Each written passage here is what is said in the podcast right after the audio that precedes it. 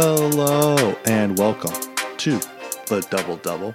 My name is David Dixon, and it is Tuesday morning, October 27th, here in New York City. Hope everyone is doing well, staying safe and healthy uh, as this crazy year keeps on going. Coming up today on the podcast is what I hope will be the first of a little mini series of interviews with coaches who are entering their first year, either at their program or first year uh, as a as a head coach uh, in 2020, dealing with all the challenges that 2020 has presented. Uh, I think uh, it was a really interesting uh, little series and group of people to focus on. The first feature in this little, hopefully continued mini series, is Coach Maria Williamson.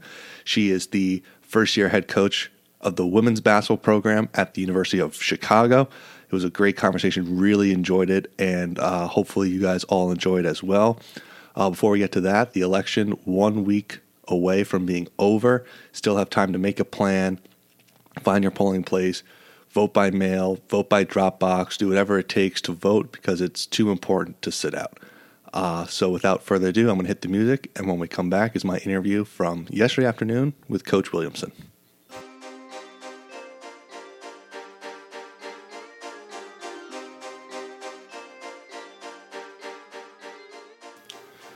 Joining me today on the Double Double is the head women's basketball coach at the University of Chicago, Maria Williamson.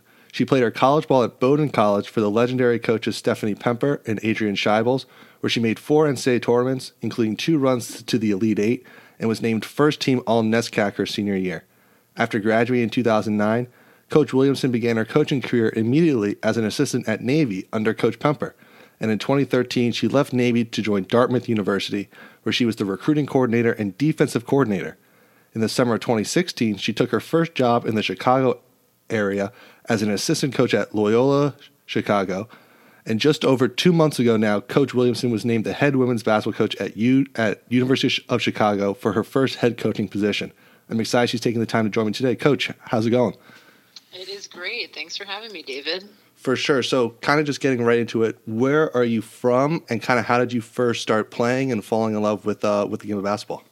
Yeah, so I'm from Portsmouth, New Hampshire, so it's about an hour north of Boston. Um, so grew up a lifelong Boston sports fan, and that's kind of one of the ways that I got into basketball. Um, my family has been diehard Celtics fans forever, and I have a twin brother, Jimmy, and um, we were born in 1986, which until 2008 was the last Celtics championship. So like we were, you know, two weeks old in right. Celtics championship banner gear and everything. So basketball has just kind of always been um, a part of us, really. Um, my dad played. My mom was a huge basketball fan. Um, I have coaching kind of in my blood and teaching in my blood on both sides of the family. So sports has just always been a big part of kind of life for us, which has been really neat. Yeah, my, my dad lucked out when he was at college at Tufts Okay. He was in the mid 80s, and that was the okay. local nice. channel, and it was all Celtics all the time. And it was the best team, potentially the best team of, of all time was that 86 team. So, uh, Amen. Uh, that is right. Spent a lot of time watching that, yes. th- that game. But so you're in high school in in New Hampshire in the early 2000s. Yes. Were you just a basketball player, or were you a, a, a multi sport athlete? Yeah, that's a good question. So I played volleyball, basketball, and softball. Um, I kind of I played softball growing up as well, and then when I got into high school, um, just decided to try out volleyball. So kind of mm-hmm. went to a volleyball open gym, um, met our the volleyball coach, who's this incredible man, Roy Swanson, who's still like one of my greatest mentors, which is funny, um, and really enjoyed playing volleyball all four years of high school. So, yeah.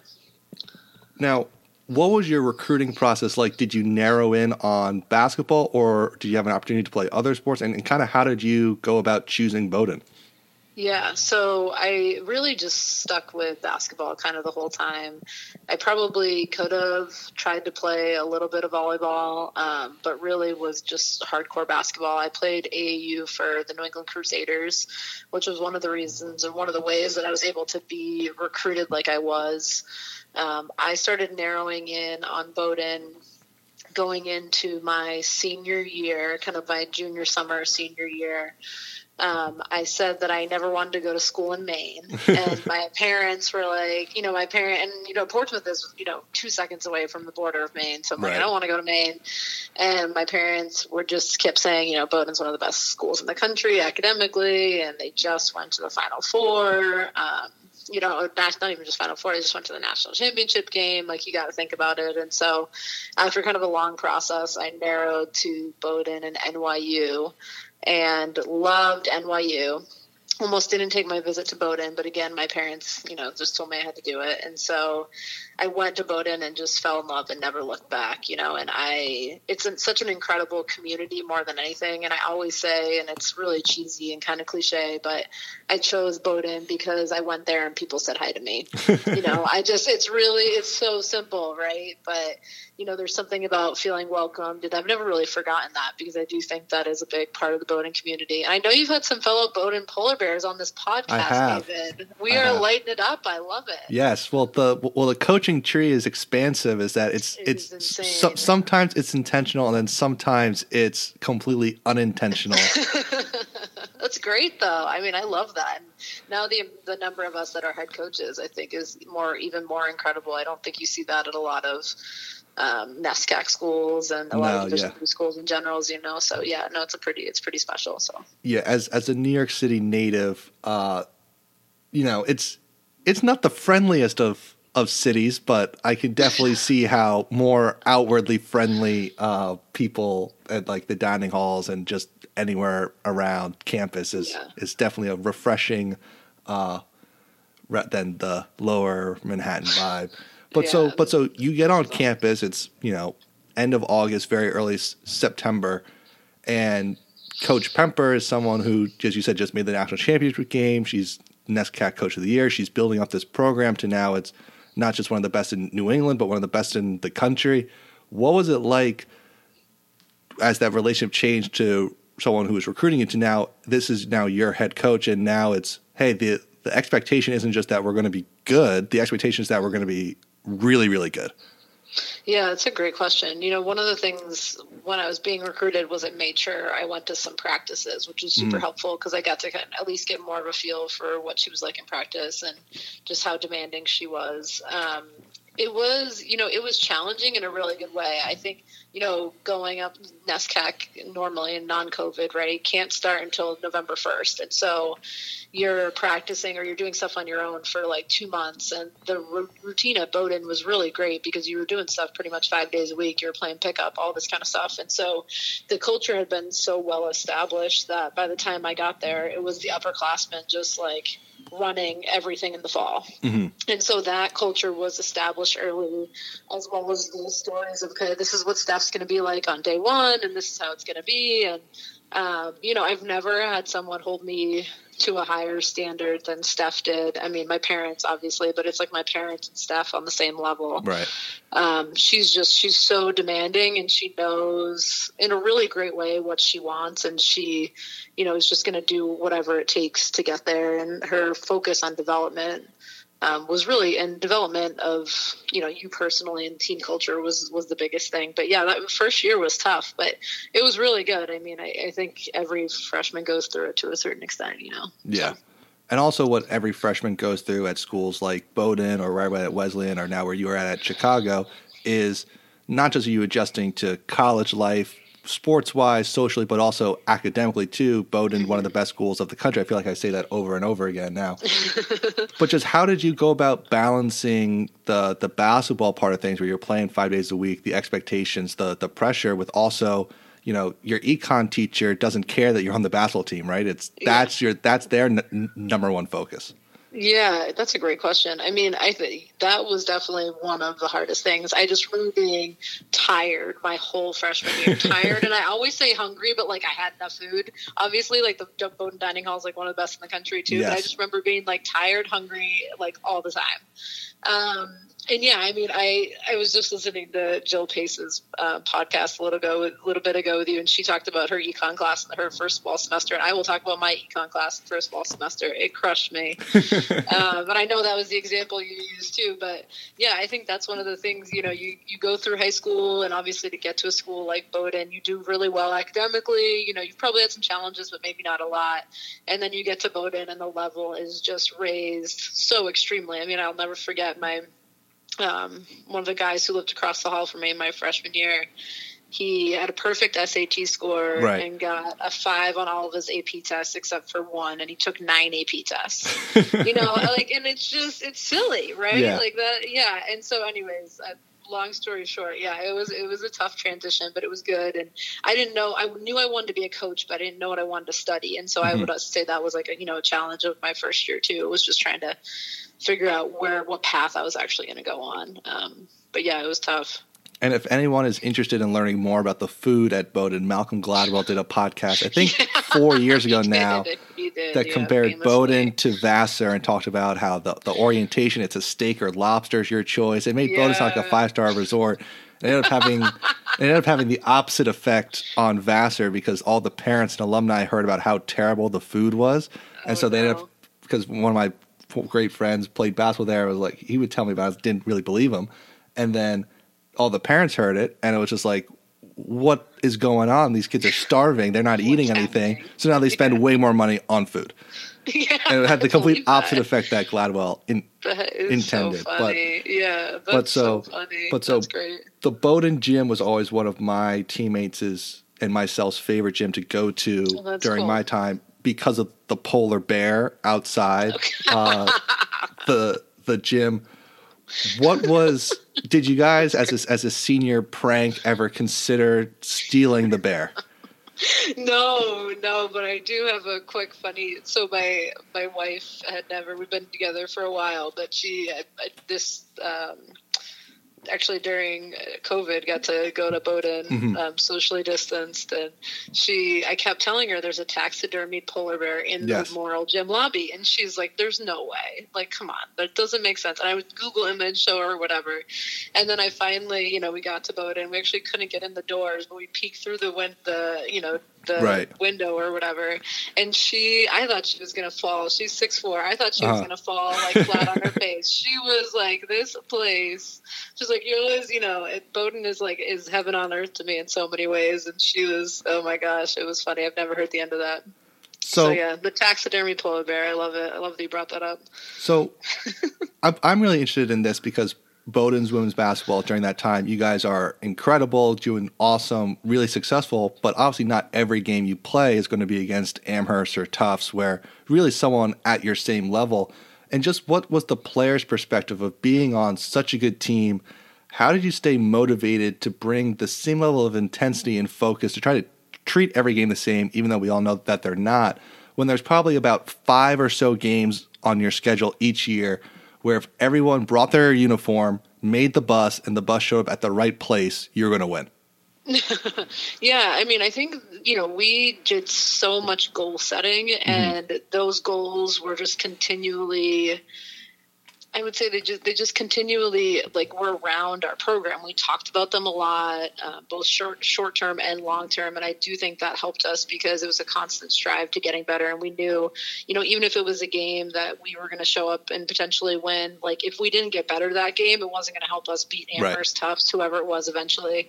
Um, and that was just our mindset all the time. Um, and I think that's what's that is truly what separates championship cultures in so many ways is that like that short term focus with a long term goal in mind, even when it's you know your first second game of the season and you're thinking about playing Tufts in the NESCAC championship. Right. Um, I do think yeah that was that was a big separator for us for sure when it came to that. Now, I, I believe it was the end of the 2008 season. Coach Pemper leaves Bowdoin. She gets the opportunity to go to Navy uh, to be the head women's basketball coach, and Coach Shibles takes over. That was Yeah. going into your senior season. You were recruited by Coach Pemper, played for three years for her. What was that player perspective like of going through a coaching change so late in your college career? Yeah, it's a great question.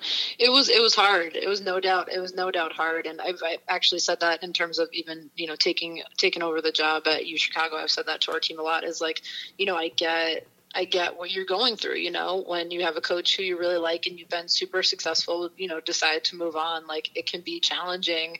I think the neat thing is, um, so it was really challenging. And then Adrienne came in with just this renewed sense and ref, like refreshed, like vitality is the best way I can describe it. I mean, Adrienne's style of play is really up tempo. She mm-hmm. presses the whole game. Her defense is her cornerstone. And now they score a ton of points. It's evolved into that. And so it was really neat in that transition to, it took a minute for sure, but, you know, to learn Adrienne's style play. And I was actually talking to Adrian about this the other day is I really think that's the reason we won the conference my senior year was because we had this different style of play. We just had this like injected, refreshed mentality going into it. Um, and I really think it separated us. I mean, I'll never forget it. You know, we, it's the, our NESCAC championship game and um, we're kind of like grinding it out against Amherst. And then Jill Pace, like a freaking freshman, mm-hmm. you know, just took us down the stretch and we won you know, and it was so cool. And that was part of Steph's culture, but it was, it was even a bigger part of Adrienne's culture too, was to have just, you know, she plays a ton of people. It's just a fun system to play in. And I think that was a nice, like refreshing, I don't know, addition for our, for my senior year. When it, when at first I definitely felt like how was what's going to happen, you know, right. where do we go from here? So um, it was a really positive change ultimately, which was really good. So you had this great end to the senior season, but as you mentioned a little bit earlier, you said that you always wanted to coach in college. That was kind of always your your mindset. And once you left college, you go to Navy. You're an assistant coach for Coach Pemper.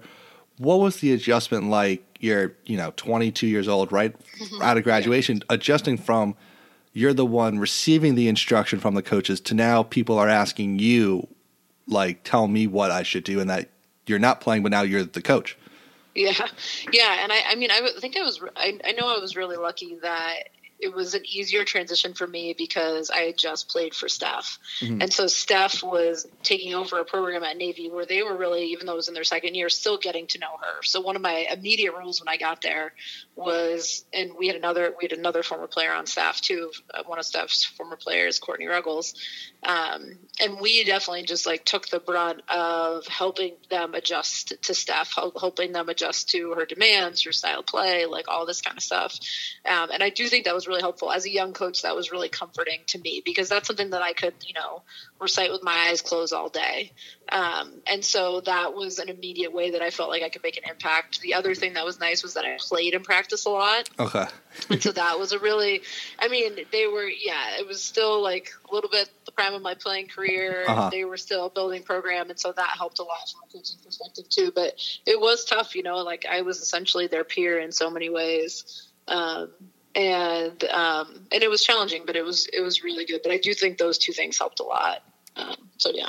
Obviously, you have the relationship with Coach Pemper from player to coach. Well, at, at Bowdoin, then it became you know former coach player, where you can kind of talk more cash about more things going on in life. But now that you're working for her, what was it like from just a basketball perspective to kind of see behind the curtain for kind of all the like like, like the method to the madness, and then also yeah. just as the, what was it like to have your relationship evolve to coworkers? Yeah, that's great. That's a great question. So it was it was good. I mean, I that whole first year, you know, I would have teammates reach out to me and be like, "Have you learned why she does this? Have you learned why she does that?" And it was really cool to start to, to like you said, learn the methods behind her madness, and especially in terms of motivation and the way that she motivates players. Um, that was really cool and really unique, and something that I still, you know, keep really close to. Um, close to my heart kind of to this day. And, and it makes sense right? Like she's she's such a servant leader. And so being able to see that evolve on the other side being uh, like working for her being a coworker of hers was really cool. And, and i definitely earned a whole other level of respect for steph um, when it comes to that. And then yeah becoming coworkers was was really interesting. Um, I think one of the things that made it the easiest was that she treated me as her equal, mm-hmm. which she definitely did not have to do. Um, but she really did, and she really brought me along. Um, she definitely challenged me and held me to super high standards. But and that's what felt like it was still the same as as me being a player, and almost made that transition to being a coworker easier because it just I knew what to expect. Um, but yeah, it was it was an interesting transition, and I mean, she's still you know one of my number one mentors to this day, and so it's you know, as former player to coworker to now friend and mentor is really neat, kind of to think about that over the years too. One of your job titles or responsibility was recruiting. That's you know the lifeblood of college sports, college athletics. But recruiting to Navy is very unique. Obviously, it's a huge plus as Annapolis is one of the best universities in the entire world. It's free and everything, but it's very difficult to get into. And obviously, it comes with the five year service requirement for if you graduate. What was it like trying to recruit to Navy? Uh, was your list so much smaller? Was it when you go to these tournaments, just like you just point like I can't, I can't recruit her, I can't recruit her. Mm-hmm. Just, just like what was it all like? Yeah, it's a good question. So it was, you know, it was really challenging in a really unique way because you had to be more creative than most places. You know, mm-hmm. we still, when we went to events, would just pick players we liked, and then the whittling down happened pretty quickly of their interest in Navy, you know, any other things that would make them, you know, just not I mean, either really interested or not interested um, in the Naval Academy. We actually had huge lists of kids because of that. You know, mm-hmm. so we would recruit 50 to 75, um, sometimes 100 kids at a time because that was what, so the you know the military academies, as I'm sure you know, have a bigger coaching staff just for recruiting. Like yeah. the reason they have it is just for recruiting.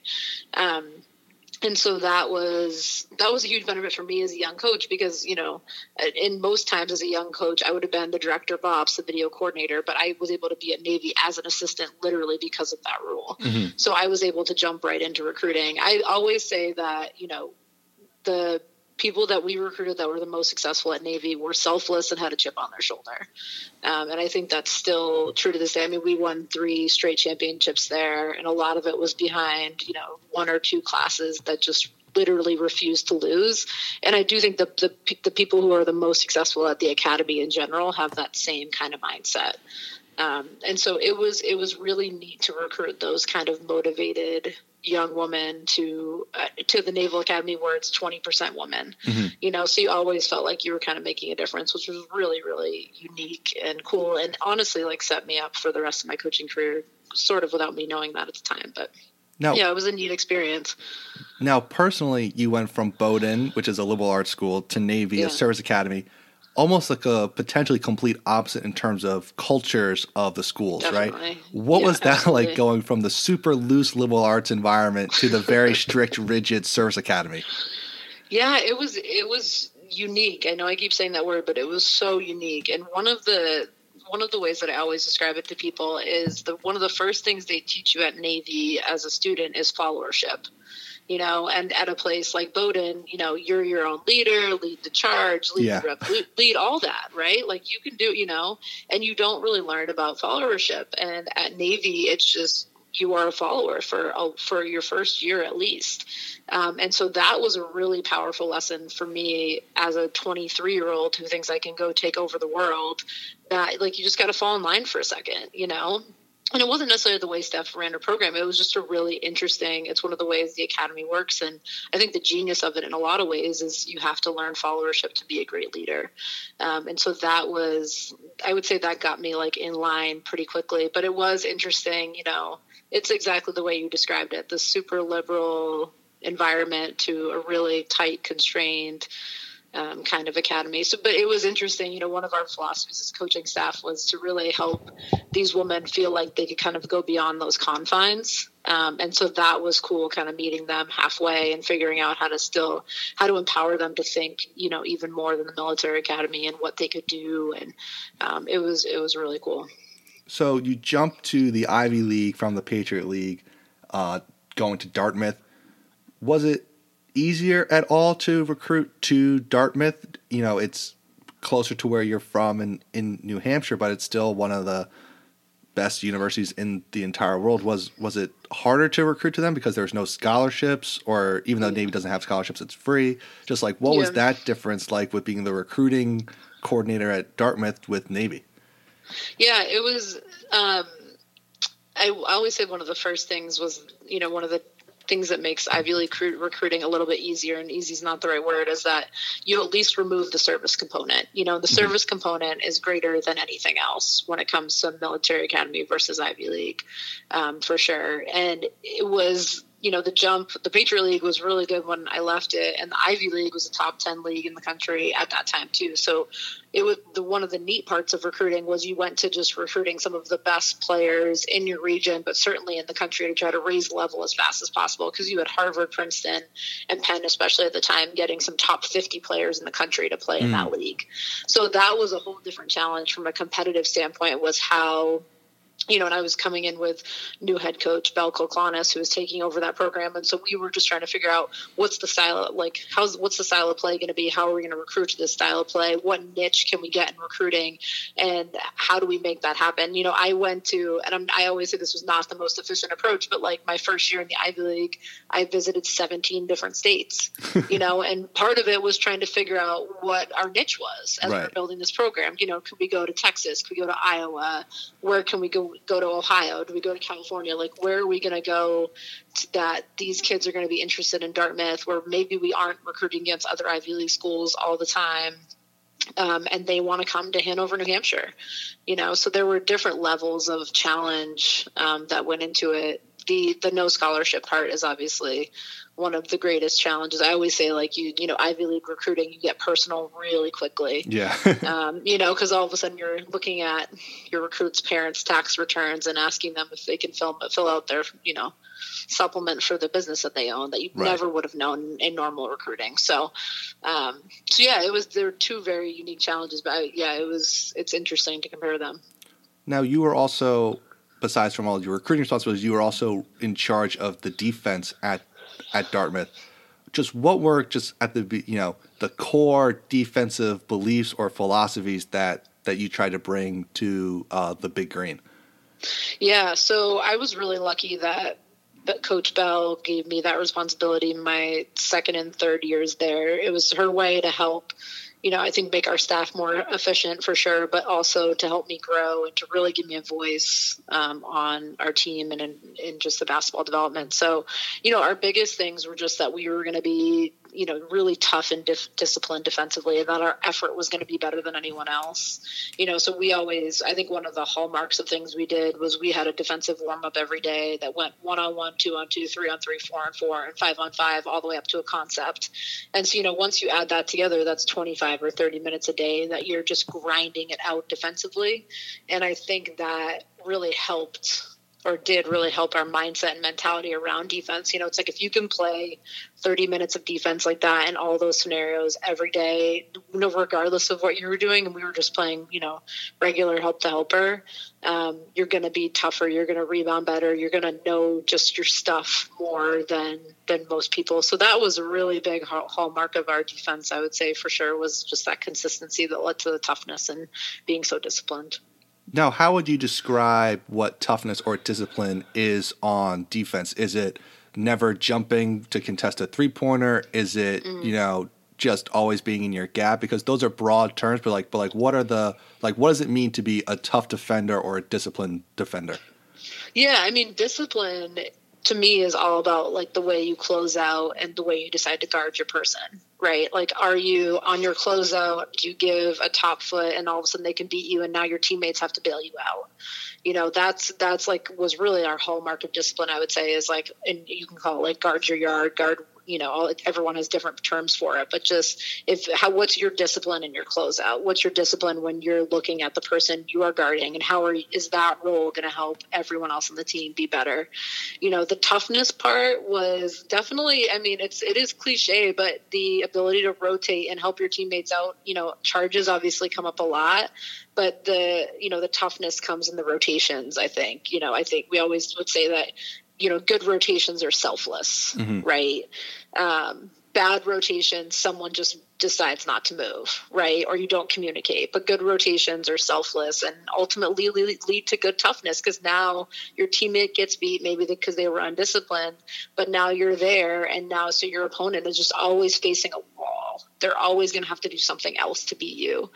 Um, and so those were definitely, I would say, yeah, that would be like a more specific way to talk about it for sure. We just, we never wanted teams to beat us on their first attack. They were going to have to finish. They were going to have to find a way to have a second or third attack to beat us. Um, and those, you know, two things I would say were kind of the biggest part of it.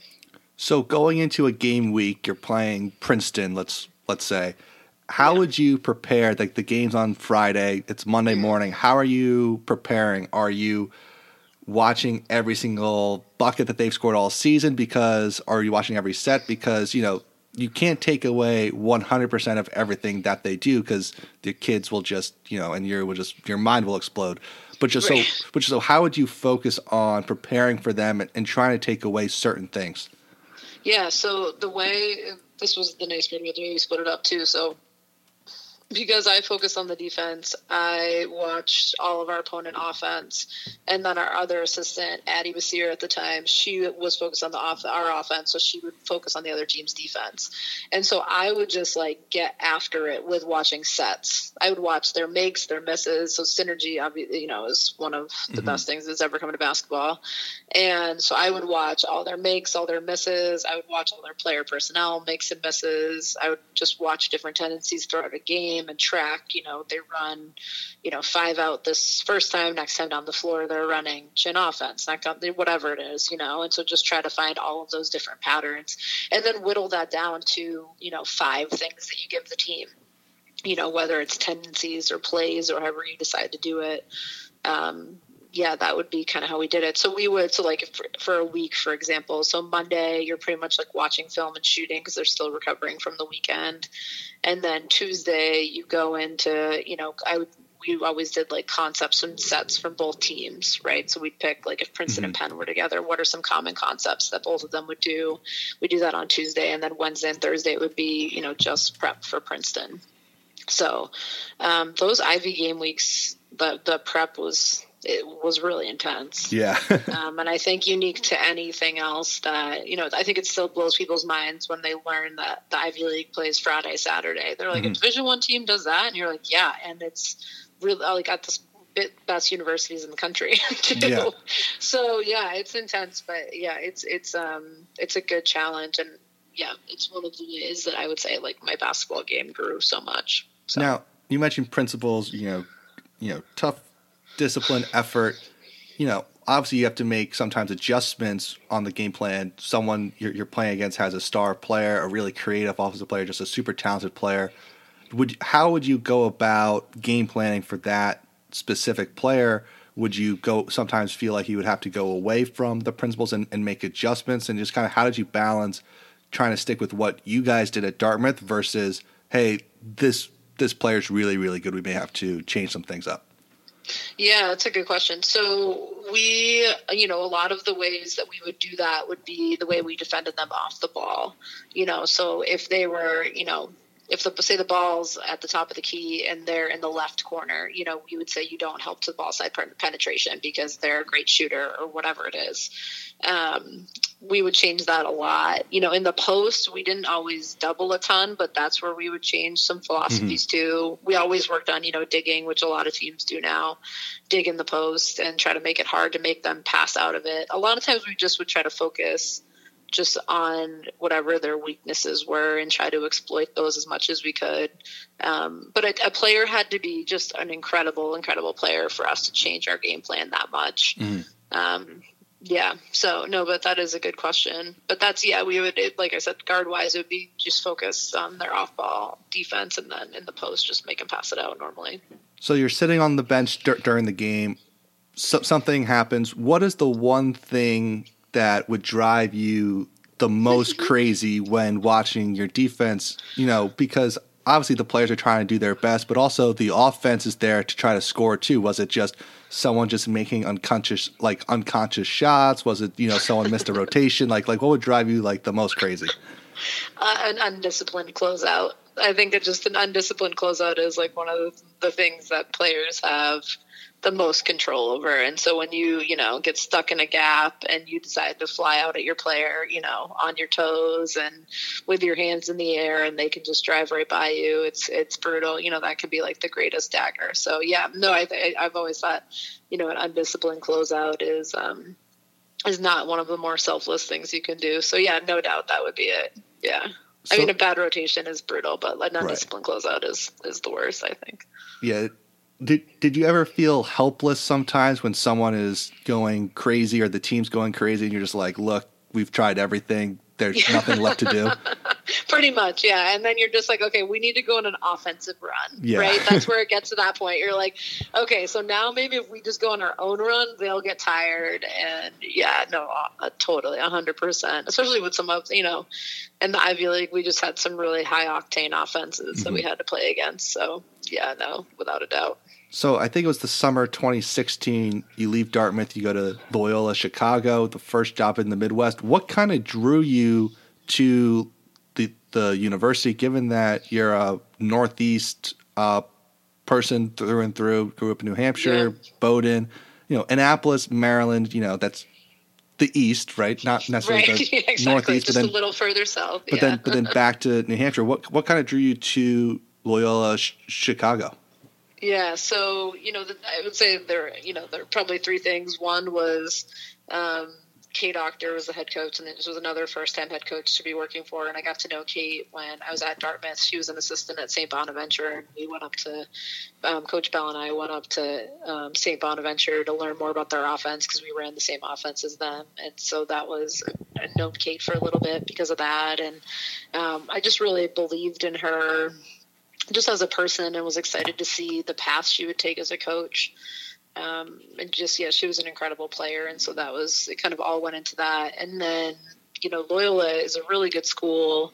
I was curious to recruit in a city. Mm-hmm. You know, I thought I was curious what that would be like. I'd always recruited the Midwest at Navy and Dartmouth, so I had connections out here um, and felt good about that, but wanted to see what it would actually be like to recruit out here. And then was super curious, this is probably the obvious one, to actually work at a scholarship school mm-hmm. and see how that would change the dynamic of recruiting, team culture, any of that kind of stuff.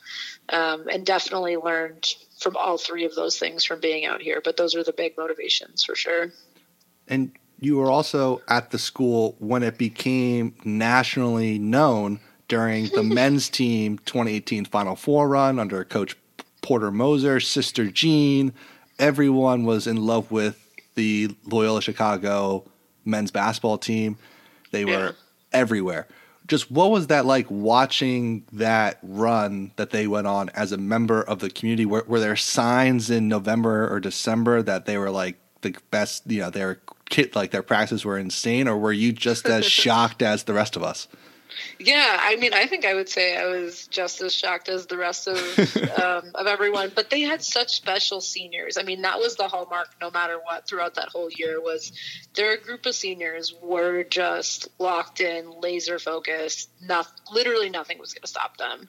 Again, it sounds super cliche, but they mm-hmm. were. I have not been around such a special group of seniors as that crew, and they just believed. And that's one of the hallmarks of Porter's program is his culture and the way he gets his guys guys to believe in themselves and each other is different and so special. And you saw that just on the highest display right. um, in that year.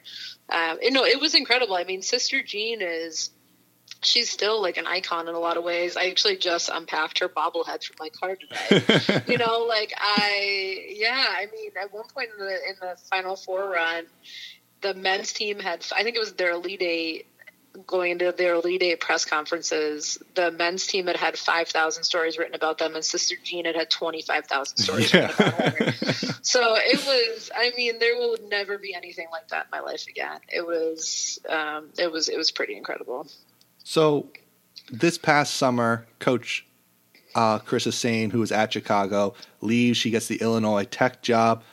And now a university 30 minutes away, depending on Chicago traffic, had a head coaching opening. You're not that far away, but what was the interview process like for University of Chicago with all the COVID protocols and just rules in place? Yeah, it was um, it was interesting. It was all on Zoom. Um, and I felt lucky because it was, so there were three or four rounds, but I, I felt the most lucky, and you and you said it in the thirty minutes is that you know as the as the interview process went on, and I started to feel better about the position and you know better meaning like that i really had a chance that they were taking me seriously i drove down a couple times to actually walk around the university which i felt really lucky about because um, that's obviously not normal and or wasn't normal in covid times at all um, so it was but it was interesting i mean i didn't meet our interim AD in person until I had accepted the job. right. You know, I accepted the job on Zoom or on FaceTime. I can't remember one or the other.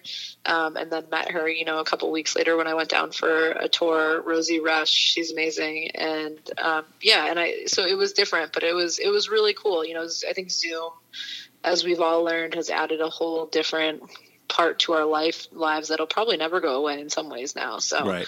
um, yeah, it was different. So do you, I think the official announcement was the 27th of August.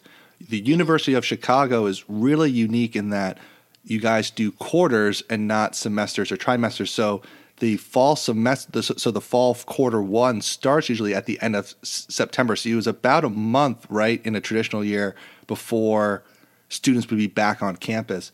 What was that like? You, you get the job and you see all your former Bowdoin teammates who are now coaches welcoming everyone back to the crazy new normal it is now to waiting a month to bring people back to Chicago and just what the COVID protocols are there.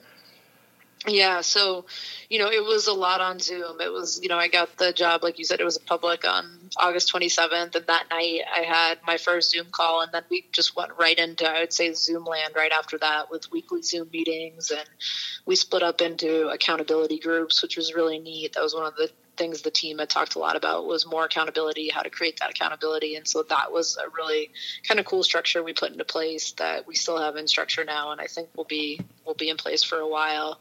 So yeah, it was Zooms for a lot for a month really until they got back, um, and then we've done you know some different basketball film stuff we've used our you know fit chicago fitness center to do some virtual HIIT classes with their instructors which has been really cool um, because you know, so U Chicago has every every student is welcome back to campus. Mm-hmm. Um, most classes are remote, like a lot of places. Everyone's getting tested weekly, uh, once weekly, and so our first practice is still coming up on November second. Okay. So we've had you know a month to get back and acclimate. Um, you know, doing some different conditioning. We had our mile test over the weekend, which they our team did really well, which was really encouraging. Um, so yeah, it's been it's been different and unique for sure.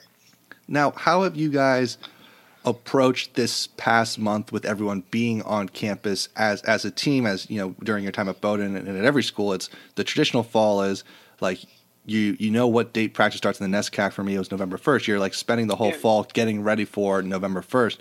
Now, not knowing exactly when things would be back for practices or or anything like that, how did the uh, U Chicago women's basketball program approach this fall in terms of workouts?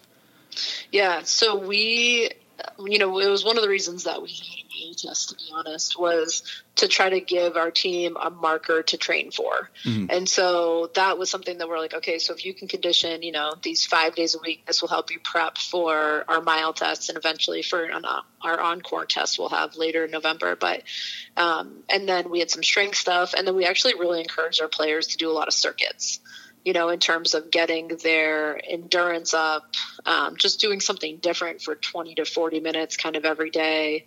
You know, circuits have become something so popular and, you know, yeah. now, you know, HIIT is something that you hear all the time. And so that was something that I think has been really helpful. We just, we kind of called it like a choose your own adventure strength program to a certain extent, um, just to try to like lighten it up a little bit for them too, but encourage them to, you know, get together as best they could, um, because you know weight rooms and all that aren't as normal. We have a reservation system in our um, in our weight room, which is working great and makes you know just you have to be a little bit more um, scheduled to get your time in and stuff. So it's been cool that get doing the mile tests on on Saturday felt like a really big accomplishment because we were able to do it socially distanced with masks on and you know the, the weather cooperated and it, it just it felt really good because it felt like they had you know they've worked a month to get to that point. And so right. it felt like something they could finally check off the list which was important. Almost every coach if, if you ask them what goes into a great culture or program it's it's like it's communication and relationship building Right. And you've had to do so much of that over Zoom, which it's everyone's favorite thing now to talk about how Zoom fatigue and Zoom isn't the real thing. Right. What what have you been allowed to do in person this this fall to try to lay the groundwork for the relationships with the members of the women's basketball program at Chicago? Is it because can you have lunches or meetings in your office, or is it really still a lot on Zoom? So it was. It's definitely been a lot on Zoom. Um, we got lucky with some late, pretty decent Chicago weather, and mm-hmm. so actually, I was able to have you know outdoor meetings in the quad became a popular thing for me for a little bit, which was really nice just to be able. I mean, I, you know, the conversations lasted longer in person, which makes sense. Yeah.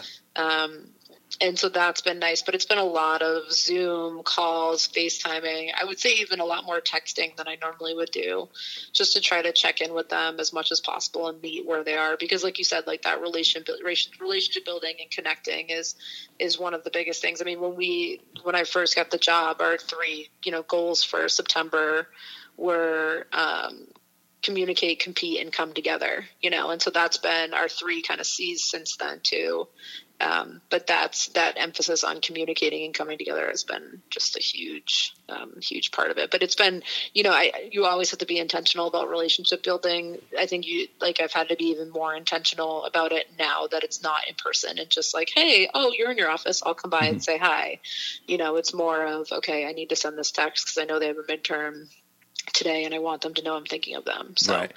um, but it's been good. I've, I've, i definitely have really enjoyed it. And on the flip side, all coaches say that they can't do it themselves, even if sometimes mm-hmm. they think that they can when their assistants frustrate them. How have you gone about building out your coaching staff, uh, given but based on the short timeline of when you got officially hired to, you know, now when it's you have two assistants right now listed on on the website. Just what was that hiring process like for for those people to to join your staff? Yeah, so Michelle Billick and Dolly both actually were on the staff last year too, and so they both decided to stay, which really made my hiring pretty easy and mm-hmm um, and quick. Michelle had been at, has been at U Chicago for two years, knows recruiting really well, knows the team really well, and just knows the university. So I'm super excited that she decided to stay. It's made my transition so much easier.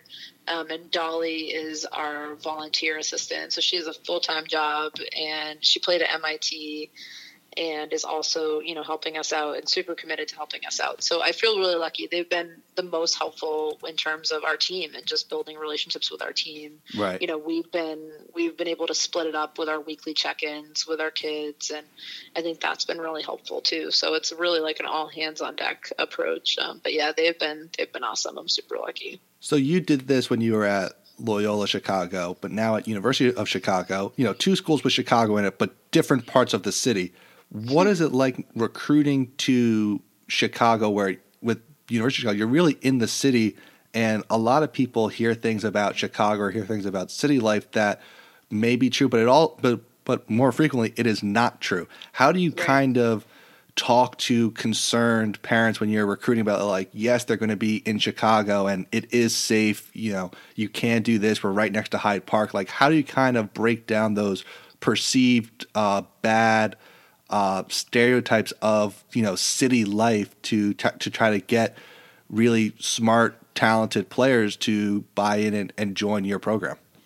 Yeah, so we talk just a lot about you know the net of safety that's around U Chicago. You know, we have the you know the city police force, and then we have the University of Chicago police force, which is a big deal.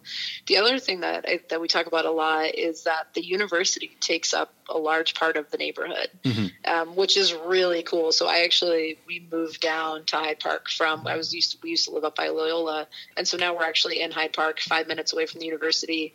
And we always say that we just feel like we're in the university all the time, which is actually really neat um, from a community standpoint. Is it's such a caring and just all encompassing community. And so, you know, Ed's kind of all hands on deck when it comes to safety, which does make parents feel a lot better for sure. You know, and we just, we also just give, it'd be like going to any city, Mhm. you know, the general safety, you know, don't walk around with your headphones in, don't walk and text, you know, all those kind of things that, you know, kids sometimes do and sometimes don't do. Um, but yeah, you know that's those are the really the big things we talk about. Um, but it is it's it makes a huge difference that the university is such a large part of this community, um, and that you have that same access to the city. I think really kind of ties it all together, especially when it comes from safety concerns and all that kind of stuff. So for sure because it's very different going to college in Chicago than Brunswick, Maine. It's, Yeah. it's like a completely different challenge, right? it totally is. like it you know totally one of the huge perks of chicago is you can tell your players yes you can order sushi at 11 o'clock at night and it will Yeah. actually show up and not Eats, kill you yeah. right like yeah exactly yeah and you know it's the university of chicago is such an amazing place because of the community that it is um, and it it really sets itself apart and that's where in some ways it reminds me of bowdoin a much different way but it, it's incredible that you know bowdoin's a school that's 1200 kids chicago is a lot more than that Yeah. university of chicago is a lot more than that but they have really similar community feels which has shocked me in a really great way about U Chicago. Um, and I think also puts a lot of parents' minds at ease too. But it's it's that's that's been yeah that's been a really nice surprise. so the uaa is the only in my mind real national league in division three Yeah, for sure. and one of its league members this week brandeis in massachusetts announced a few days ago that they have decided to not play winter sports this year are you concerned at all about the prospects of not having uaa play just given that how spread out everyone is with Emory in Georgia and NYU in New York and just Rochester up in upstate New York, and just that you traditionally have to fly to all these schools, and obviously flying during the pandemic is is definitely a risk. Are you concerned about UAA play may not happen this this winter?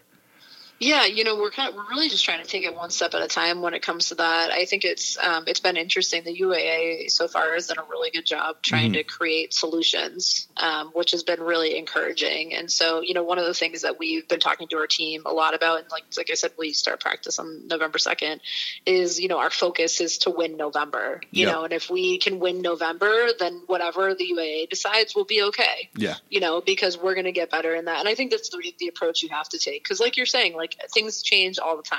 You know, things could change tomorrow for all we know when it comes to any sort of season. So um, we're trying to stay optimistic as best we can and really just trying to, you know, hone in on on the short term focuses we can do. So we will see. yes. One one of the solutions I was brainstorming that I heard talked about is just fewer flights. If you go down, just have everyone go to one destination and kind of just Yeah. for a week during a break play everybody, and then so it's just fewer flights. It's not a bubble, but it's as It's bubble-ish close. as yeah, you can, you can get. can get to it. Yeah, yeah, and I think I mean you're starting to see that with some of the bigger event spaces. You know, like Wide World of Sports. I think announced today with men's events that they're not going to be able to host them, and so I think a lot of these places and schools are trying to figure out how can we create our own, you know, a bubble, even if it's four teams meeting for a weekend. Yeah, Um, it, it certainly is a safer solution. That's for sure. and so and luckily, as people love to to point out to my you know sometimes Northeast NESCAC bias is that the Midwest has tons of awesome Division three basketball programs on the men's and women's side. So there's a lot of local opponents for everyone to play, even if if the schools allow, and even if conference play may not happen because yeah. the COVID situation in Georgia or in uh, someplace else is is not uh, is not able to fly or, or happen like Yeah. like that. On a Definitely. on a macro level, coach, as we get to the end here, you, you've mentioned a couple of your mentors from your high school volleyball coach to Coach Pemper, Coach Shibles. Who are some of your other idols in the coaching industry where you're like, if they're doing a Zoom webinar, you're signing up as soon as possible? That's a good question. So I'm my um, head coach at Dartmouth, Coach Belle, is in, just incredible when it comes to leadership, and so she's she's someone who I always will listen to anytime when it comes to that. You know, my my current, you know, I would say obsession, for lack of a better word, is I will sign up for like any webinar that has to do with transition offense, and so I am a huge, huge Cheryl Reeve fan at with Minnesota Lynx. Um, really big fan of hers. Really big fan of James Wade with the Chicago Sky, our hometown team.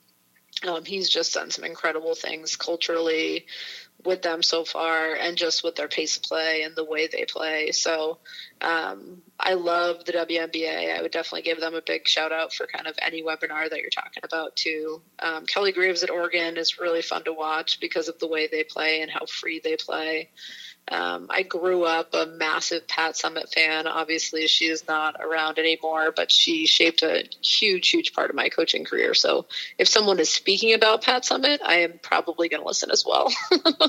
so, so you know the the WNBA bubble just wrapped up. The Seattle Storm won their WNBA championship. Sue Bird, her fourth title. Yeah. The nice part about the WNBA is that it's on during the summertime, so it's not it's not conflicting with with your season. But when you sit down to watch their games going on in the bubble this this past year, whether it's the WNBA games, whether it's an NBA game or just another college game, can you turn that coaching brain off and just sit mm. down and enjoy the game as as a fan would, or are you always watching basketball with, hey, that transition set, I got to rewind that and jot that down because we could run that. Yeah. Yeah, I think you know I definitely try to turn my coaching brain off at times, and mm. then there's always something that'll happen, and you know, oh wow, they they set a ball screen that way, or look at how they scored on that reversal, or you know, especially when it comes to special situations. I think that's kind of like one of the most time most fun times to be a coach watching basketball. But I try to watch it as a fan, kind of as much as I can, just because it's such a great game, especially you know in our professional leagues. Um, I think it's and mostly I will say I, I do turn I do try to turn my coaching brain off when I'm watching the Celtics, even though like I love Brad Stevens. I just like really try to be a Celtics fan and get into my favorite players and be mad at the ones that aren't playing hard. And, you uh-huh. know, like I really try to, you know, zone in when it comes to them. But, how yeah. how difficult was it watching New New Hampshire native Duncan Robinson, but Celtics killer, friend of the podcast, Duncan Robinson, oh, just brutal. torture you in the Eastern Conference Finals? David, it was brutal. I mean, and he's not only is he New Hampshire, he grew up in the town. It's a it literally is a he grew up on like an island attached to the yeah. Portsmouth, New Hampshire. You know, like it was brutal. One of his like yeah, there's like some family connections. And, anyways, yeah, I'm so happy for him though. Like, how cool is that? To you know, I know he went to Michigan, but real D3 baller out there, like doing his thing. It's pretty incredible. But torture. I mean, how is he not a Celtic? Like, we talked about that for like four seconds. So, anyways, I mean, you're I mean, a New Yorker, so you don't have it. Like, yeah, but anyways, well, I'm, I'm a I'm a New Yorker, so I'm so I'm stuck with the Knicks, but watching watching the the games, it was it was a little annoying because you know every game they have to treat the audience as if they this is the oh, first oh, time they're watching, so they have to tell everyone's story the same way of Jimmy Butler was homeless and he faxed from McDonald's, and Duncan Robinson went to D three. He started at Williams yeah. College, and yeah. it was it was really That's cool. So Someone wrote a story about what you were talking about about Duncan's family back in New Hampshire was obviously watching the games, rooting for him, and everyone around them is yeah. Celtics fans, and they're very they were very loud watching, and everyone's like, "What are you doing?" They're like, uh, "He's he's my brother." Like, sorry. I know, and it's like you know, for true Celtics fans too. It's you know the Heat with obviously with Pat Riley and all that. So like, how can you root for the Heat and then it's Duncan Robinson? So right. yeah, no, I mean, I think he's you know Matt Bonner is another you know New Hampshire mm-hmm. great mm-hmm. who is a shooter and made his career in the NBA, and I really hope Duncan can do the same. And would love if Duncan could find his way back to Boston. I mean, I think that'd be really cool. But we'll for see. sure. So, Coach, I really appreciate all the time so far. I was I want to wrap up with five rapid fire questions in the podcast. All right. So, number one, your favorite drill. Oh, full, a three on three full court. Three on three full. Okay. Who is the best player you ever coached against? Oh, best player ever coached. Oh, Alyssa Thomas. Okay. Where did she go? She went to Maryland. Maryland. So we played him in the first round of the NCAA tournament when I was at Navy, and she's a mon. I mean, she's a five ten post in the WNBA right now. Like she's a monster. She's amazing. We talked about this a little bit earlier, but just general pet peeves as as a coach. Oh yeah, lack of discipline, um, laziness. Yeah, no, not you know, inability to listen. I would say probably the big ones. Number four, your favorite part of Chicago. Oh, I love Andersonville on the north side. It's one of my just my all time favorite places. Okay. And last one, if you could change one rule about college basketball, what would you change? oh man, what would I change? Probably something with the charge circle. I'm not sure what it would be, but just something with the charge circle. I don't know if I would make it bigger, smaller, but it's the hardest thing to officiate. And I know our refs do a really good job trying to do it. I just, I think it, it makes it really hard. So trying to figure out something around the charge circle. I'm not sure what it would be, but something like that. Interesting. That's always my favorite question because I think you're the second person to mention the charge circle, but everyone okay. gives a different answer because everyone, something frustrates yeah, that's a everyone great question. Individually. So, yeah. Coach Williamson, really, really appreciate all the time. As always, on the double double, give the last word to our guests. You anything you want to say or shout out to the great people of the University of Chicago community?